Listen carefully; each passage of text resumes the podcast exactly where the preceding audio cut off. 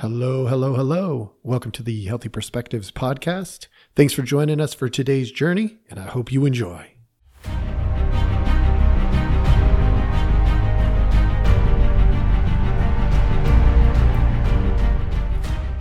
Hello, hello. Welcome back. Thank you for joining us. Today's topic is monetizing cultural power. Look, I, this is not a uh, finance class. So if that's what you're looking for, uh, you have probably come to the wrong place. Those of you who have followed me, this is uh, going to be a clinical look at uh, what it means to monetize cultural power. And so we're going to be talking a little bit about money. We're going to be talking about a little bit about culture, and we're going to talk about influence. So how we influence one another or are influenced by one another. And that's going to be the gist for today. Uh, obviously, with the things going on in the news right now, with uh, the climate conversation and the polio conversation and the COVID conversation that seems to be percolating again, uh, there's a lot of things that I could be talking about. But something else caught my attention. Kyler Murray caught my attention. Kyler Murray just signed a contract and looks like it's going to be $230.5 million with 160 of that being guaranteed in his contract. Now, Kyler Murray is a football player. For those of you who are not big sports people, um, you know, I understand. And, you know, he's a pretty commonly known figure in our culture. Uh, he plays quarterback.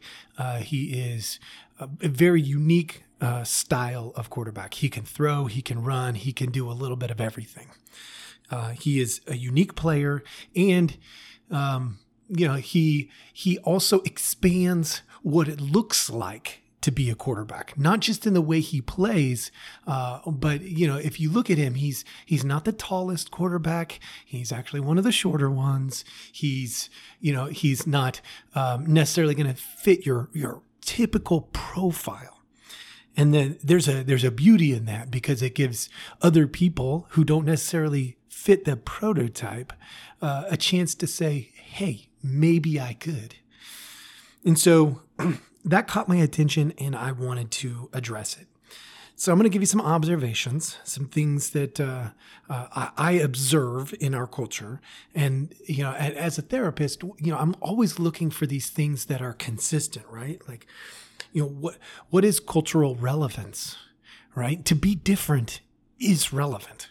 Uh, there's there's no way around it. Whether I like it or don't like it, whether you like it or don't like it, it really makes very little difference whether we like it. The truth of it all is cultural relevance. It does matter if we have something unique about us. And the cool thing is, you all have something unique about you.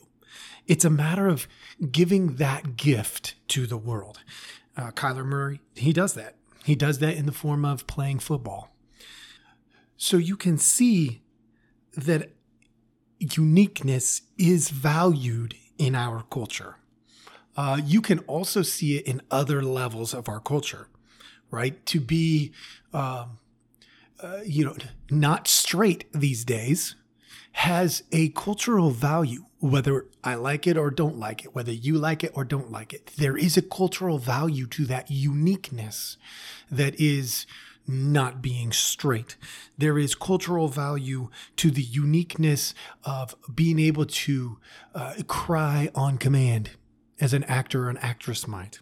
There is a uniqueness uh, to being able to put on the best street performances, whether that's dance or music or whatever. There's there's a you know if you can bring something unique to the presentation, you're more likely to find success in our culture right now. That's an observation. Uh, just wanted to put that out there. Another observation where you are, timing and location matter so much, right? Like, if an athlete gets hurt, their contracts drop, right? If they get hurt right before a contract signing, their their contracts drop. It affects their contract. So being at your peak pinnacle performance levels right before a contract is to your benefit as an athlete. Well, the same is true with being an actor or an actress. Timing and location matter. You know, if you're in the middle of Iowa, no offense to anybody in Iowa, but the chances of you being discovered as an actor or an actress is not as substantial as if you go to, say, New York, LA, uh, or, or, some of these other places where they're doing a lot of, uh, you know, theater arts and uh, movie productions. So your location and your timing matters. You got to be in the right place at the right time. Now, some of that is a bit of luck, and the other, the, the, but the other part of that, the other aspect is that some people who want certain things will put themselves in a position that they're in the right time and at the right place. And so there is some that you can seek out, uh, but there is some some amount of luck involved in in this as well. Um, another observation: you have to be added benefit to the project. And now, if the project is, as an athlete like Kyler Murray, if the project is developing a team that can win, say, a Super Bowl, he's got to have the assets, the ability to help the team to do that, or he has diminished value. So, in his case, the fact that he can run and he can throw, it adds value. He's partly a, uh, a running back and he's partly a quarterback. With that, I want to add this. Great players, just like great actors and actresses, just like great performers of any kind, um, they are going to be better if their supporting cast is better, right? If you shine among great people, then you could be in the conversation of being the greatest. Which is why people want to play at the highest levels in sports. They want to act or be actresses at the highest level in their profession. They want to get the uh, the main part in the main movie that's coming out that year, something like that. So, what that means, what that translates into, is certain teams that invest in, uh, you know, those high performing players will also oftentimes invest at higher rates among their average to above average players. And they do that because if the team wins, then they're relevant that much more, right? Not just the team uh, of, of players, but their products, the things that they're selling become more relevant, right? You win a Super Bowl, your products are more relevant. And that's what people are are striving toward oftentimes. And so you see that happen in sports, you see it happen all over the place. Now, the reason I'm giving you these observations is because I really want you guys to think about monetizing cultural power. There comes a time where the elite of the elite the top, the creme de la creme, the people who are like Kyler Murray and have exceptional abilities will take less in order to make more. That sounds silly, but here let me let me paint it for you. A contract to play football is one type of contract. But a contract to market tennis shoes or to do commercials is a totally different kind of contract. And if the team is performing better, then they're known on a more national level. And that makes their cultural power go up, and then their ability to demand more per commercial or per product, it goes up as well. That's a big deal. We're talking about monetizing cultural power. So, the guess the real question is going to be how do we create cultural power then? Well, I'm pointing at things that are unique. When we maximize our uniqueness in our culture, whether we like it or not, it emphasizes the uniqueness. And therefore, when we maximize our uniqueness, we actually gain power. Why am I saying all this? Look at all the different movements that are going around, right? We have these jobs, they're necessary jobs. things like doctors, dentists, pilots, computer engineers, and CEOs, and leaders, uh, judges, and politicians. These positions are necessary. They're necessary. We need them more than we need an athlete. We need them more than we need an actor or an actress. And yet, they get paid significantly less is it because they are less unique? Is it because they're less valuable? Look, I don't get to decide for you. What I can tell you is in our culture, there are times, in any culture really, there are times where priorities get backwards.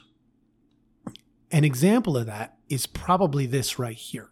I mean, in all reality, should we value athletes, actors, actresses more than we value a doctor who can save a life or 500 lives?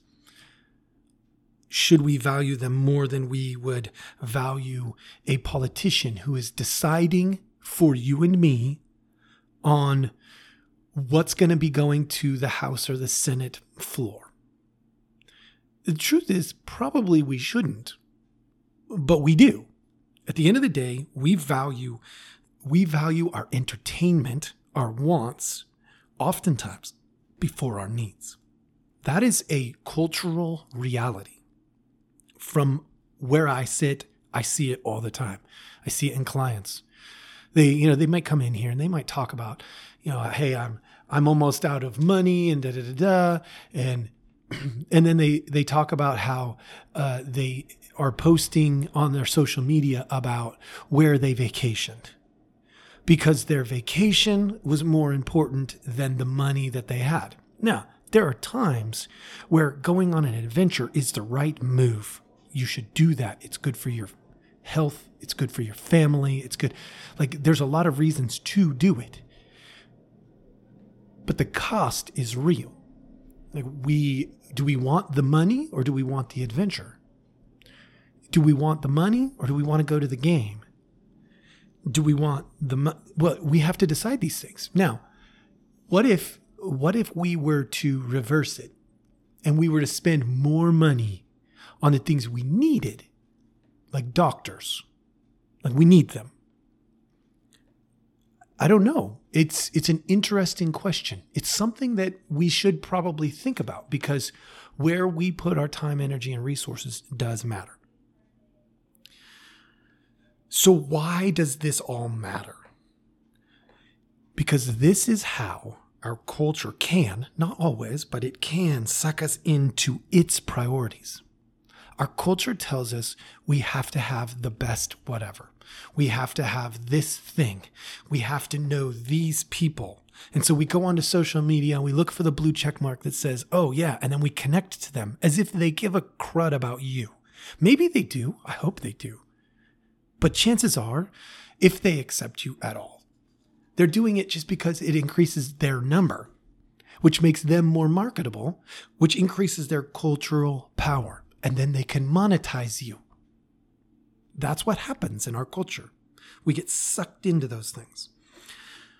We can also become what our culture wants us to be. And sometimes that means we forego our morality. I'll give you an example. If you've ever watched the show Survivor, which chances are you have because most of our country has seen at least a few episodes of Survivor over the years, if you watch Survivor and you notice what happens to almost all of the players, at some point, they justify deception and lies, even the ones who say they have integrity. Would it be better to say you have integrity and you're not going to lie and then lie? Or are you more believable when you don't say, I'm not going to lie, and then you lie? The truth is, we call that congruence. We are more congruent if we don't deceive others. In other words, if you're going to lie, don't hide the reality that you're going to lie. Be truthful about it, be authentic about it, and you're more believable even when you have lied. Now that is that is a social phenomenon. We see that in relationships all the time in therapy. If you are truthful, it's it it goes back to this concept of if you present yourself accurately, you are more believable and more trusted than if you present yourself inaccurately. In other words, if I say I'm this, I'm A, and then I show you that I'm B, you're not going to believe that I'm A. And then you're going to question everything that I say and do. But if I say I am B, even though B is worse than A, I am more convincing because you know what you're getting, even if it's not great. So it's better to be authentic and incorrect than inauthentic trying to be correct. That's the hardest part. Now, that's a weird thing. I know. Hopefully, that all made sense to you. Now, I'm going to take a clinical look because, look, as I was, I got one more point.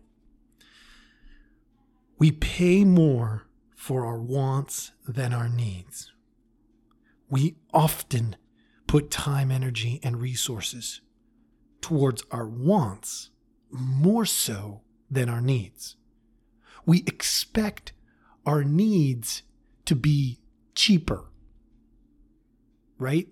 Water, air, milk, butter. We expect our needs to be cheaper. And when those things go up in cost, then we get all hurt about it. And yet we will turn around and we will spend $50 to $150 on a concert ticket. We justify it. But the truth is, we over prioritize our wants over our needs much of the time. And that's an important concept to keep in mind. What can you do about this? When you see these cultural inconsistencies, number one, know your values and your morals. I don't get to tell you what those are, but I can tell you if you don't know what they are, you are setting yourself up to be at, a, at the beck and call of whatever our culture decides for you. And trust me, our culture will make decisions for you if you don't want to do it. Number two, invest your time, energy, and resources towards what you value. Invest in what you value. Time, energy, and resources. Resources are going to be things like your money. It's going to be, uh, you know, your time. Like they're all; those are all resources. You know, it could be, you know, investing your water because if you have water rights, invest that to something you value. Your crops, maybe financial gain, stuff like that. Number three, be willing to make the hard decisions. I guarantee hard decisions will come your way. You will have to choose between something you want really bad and something that you need. If you're not willing to forego the thing that you want to make sure you have the thing that you need, and then you complain about it afterwards, you're setting yourself up for that failure. Number four, have accountability partners. Our culture is shifting and changing routinely. There are some things that are pretty consistent over time. But with the shifting of the culture, we have to have somebody there to say, hey, you said you were this. Stay true to this, unless you're going to switch it. But if you switch it often, then people won't believe you, right? When you become something that people didn't expect you to become, then they hold that against you and you lose social influence and social power. And therefore, you cannot monetize your social influence. You can monetize other things, right? You can always make products. You know, you make scarves, sell them. People are buying your scarf, not necessarily you. Although, if you make high quality scarves and you have some social influence, you're going to demand more per scarf. So you can actually increase the value of your scarves. I know that's a weird uh, example, possibly, but the truth is, you can monetize cultural power within a product. Number five, assess and reassess often. If you're not taking a look at where you were, where you are, and where you're going on a routine basis, you're probably not monetizing your cultural power as well as you can. So constantly be assessing and reassessing. You know, if you have to, put it on a calendar to do it once a month or once every two months. You know, depending on what industry you're in, you could do it once every six months or once every year. But oftentimes we learn about ourselves during that assessment and that reassessment of what we were trying to accomplish and what we have accomplished. The goal setting process, essentially. Number six. This is an important one. I really don't want you to miss this one. Admit your errors. You can chase money, you can chase fame, you can you can make loads of money, you can waste loads of money. And at the end of the day, when you admit your errors, when you say, well, right here I made a mistake, you gain cultural power.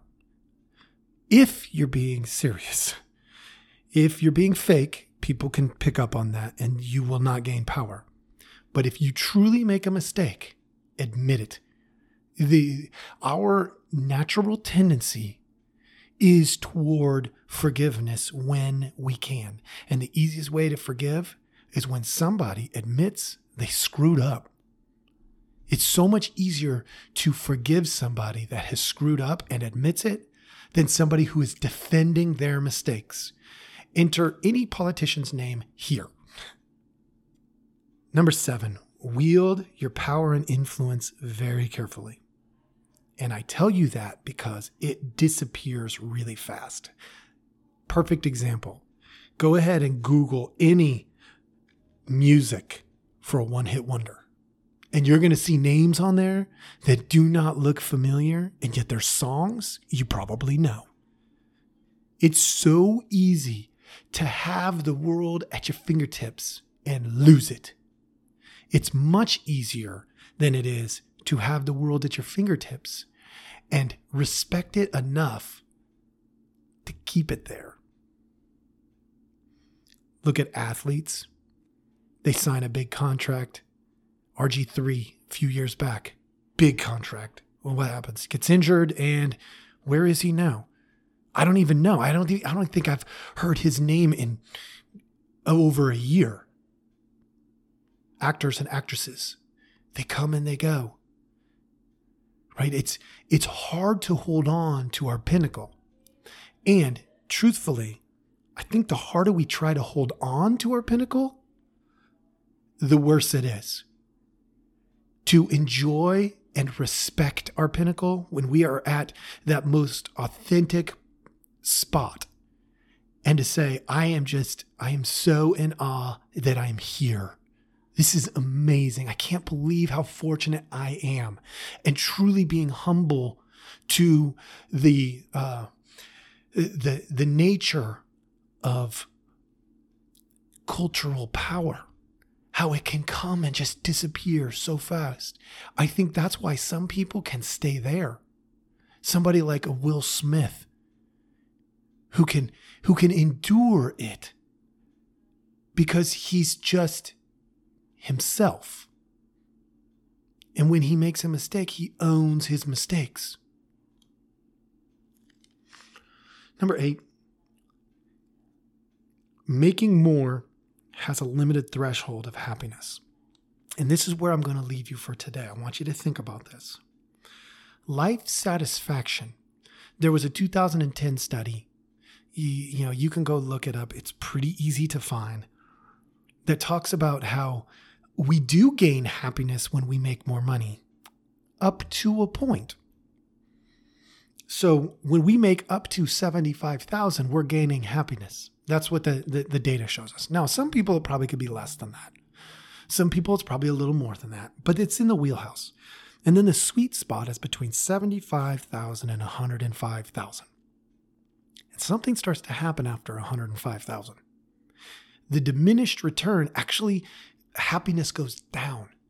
Now there's lots of theories as to why when we monetize our our, our cultural power and influence, when we monetize it beyond that 105k, what could be suggested as one of the theories is we then have this feeling of responsibility to others. That now we're managing their happiness with our product, whether that product is our ability to act or play a sport or anything like that. We're trying to manage their happiness because we know we are in a position of influence. We also have to manage that money. We have to decide what to do with the extra money. Do I buy things with it and keep our economy going? Do I save it and potentially put other people in a position where they can't access that money? Or do I invest it? Do I put it back in the economy, but I put it in a place where it's churning? I mean, there's lots of options at that point because then we're talking about stocks and bonds and all kinds of different things. The bank our cousin, our, our, our niece, something like that. We could invest in people specifically, but that takes responsibility. That takes time, energy, and resources, not just the money, but the time and the energy. And so we get a diminished return because we, we begin, supposedly, according to some of the theories, we begin to feel responsible for others as if we are so blessed, now we have to take care of others. And there's probably some truth in that. So, I gave you eight things to think about when it comes to monetizing cultural influence or cultural power. I didn't tell you the how to, I told you the responsibility of. The how to's, I mean, you can go look at all those people out there on social media that are marketing to you and see how they do it. There's a lot of ways to do it. But the important thing is you got to be you. You got to be you. Because if you if you lose track of who you are, it disappears super fast. Or you lose track of who you are and you become irrelevant to yourself. You feel unfulfilled. You let your values and your morals go that's a choice you can make, but it's a choice you pay for. And you pay for it maybe with lots of money in your pocket, but the joy and the happiness out of your heart. All right, then. Thank you so much for joining me for this take for our brief look at cultural uh, monetizing cultural influence or cultural power. I hope this was a helpful thing for you to look at and think about. And my hope is that you take this information and you look at areas, maybe maybe sit down with somebody and go through the different areas that I talked about and just have discussion around it. Talk to people about it. Talk to people who are rich, talk to people who are poor. Find out what it is about our culture that you can influence uniquely to, to increase your value to somebody next to you, but according to your own value and moral structures. Thanks so much for joining us. Please tell a few friends. Make sure the word gets out there that we're doing this and that we're creating really neat conversations. Have a good one.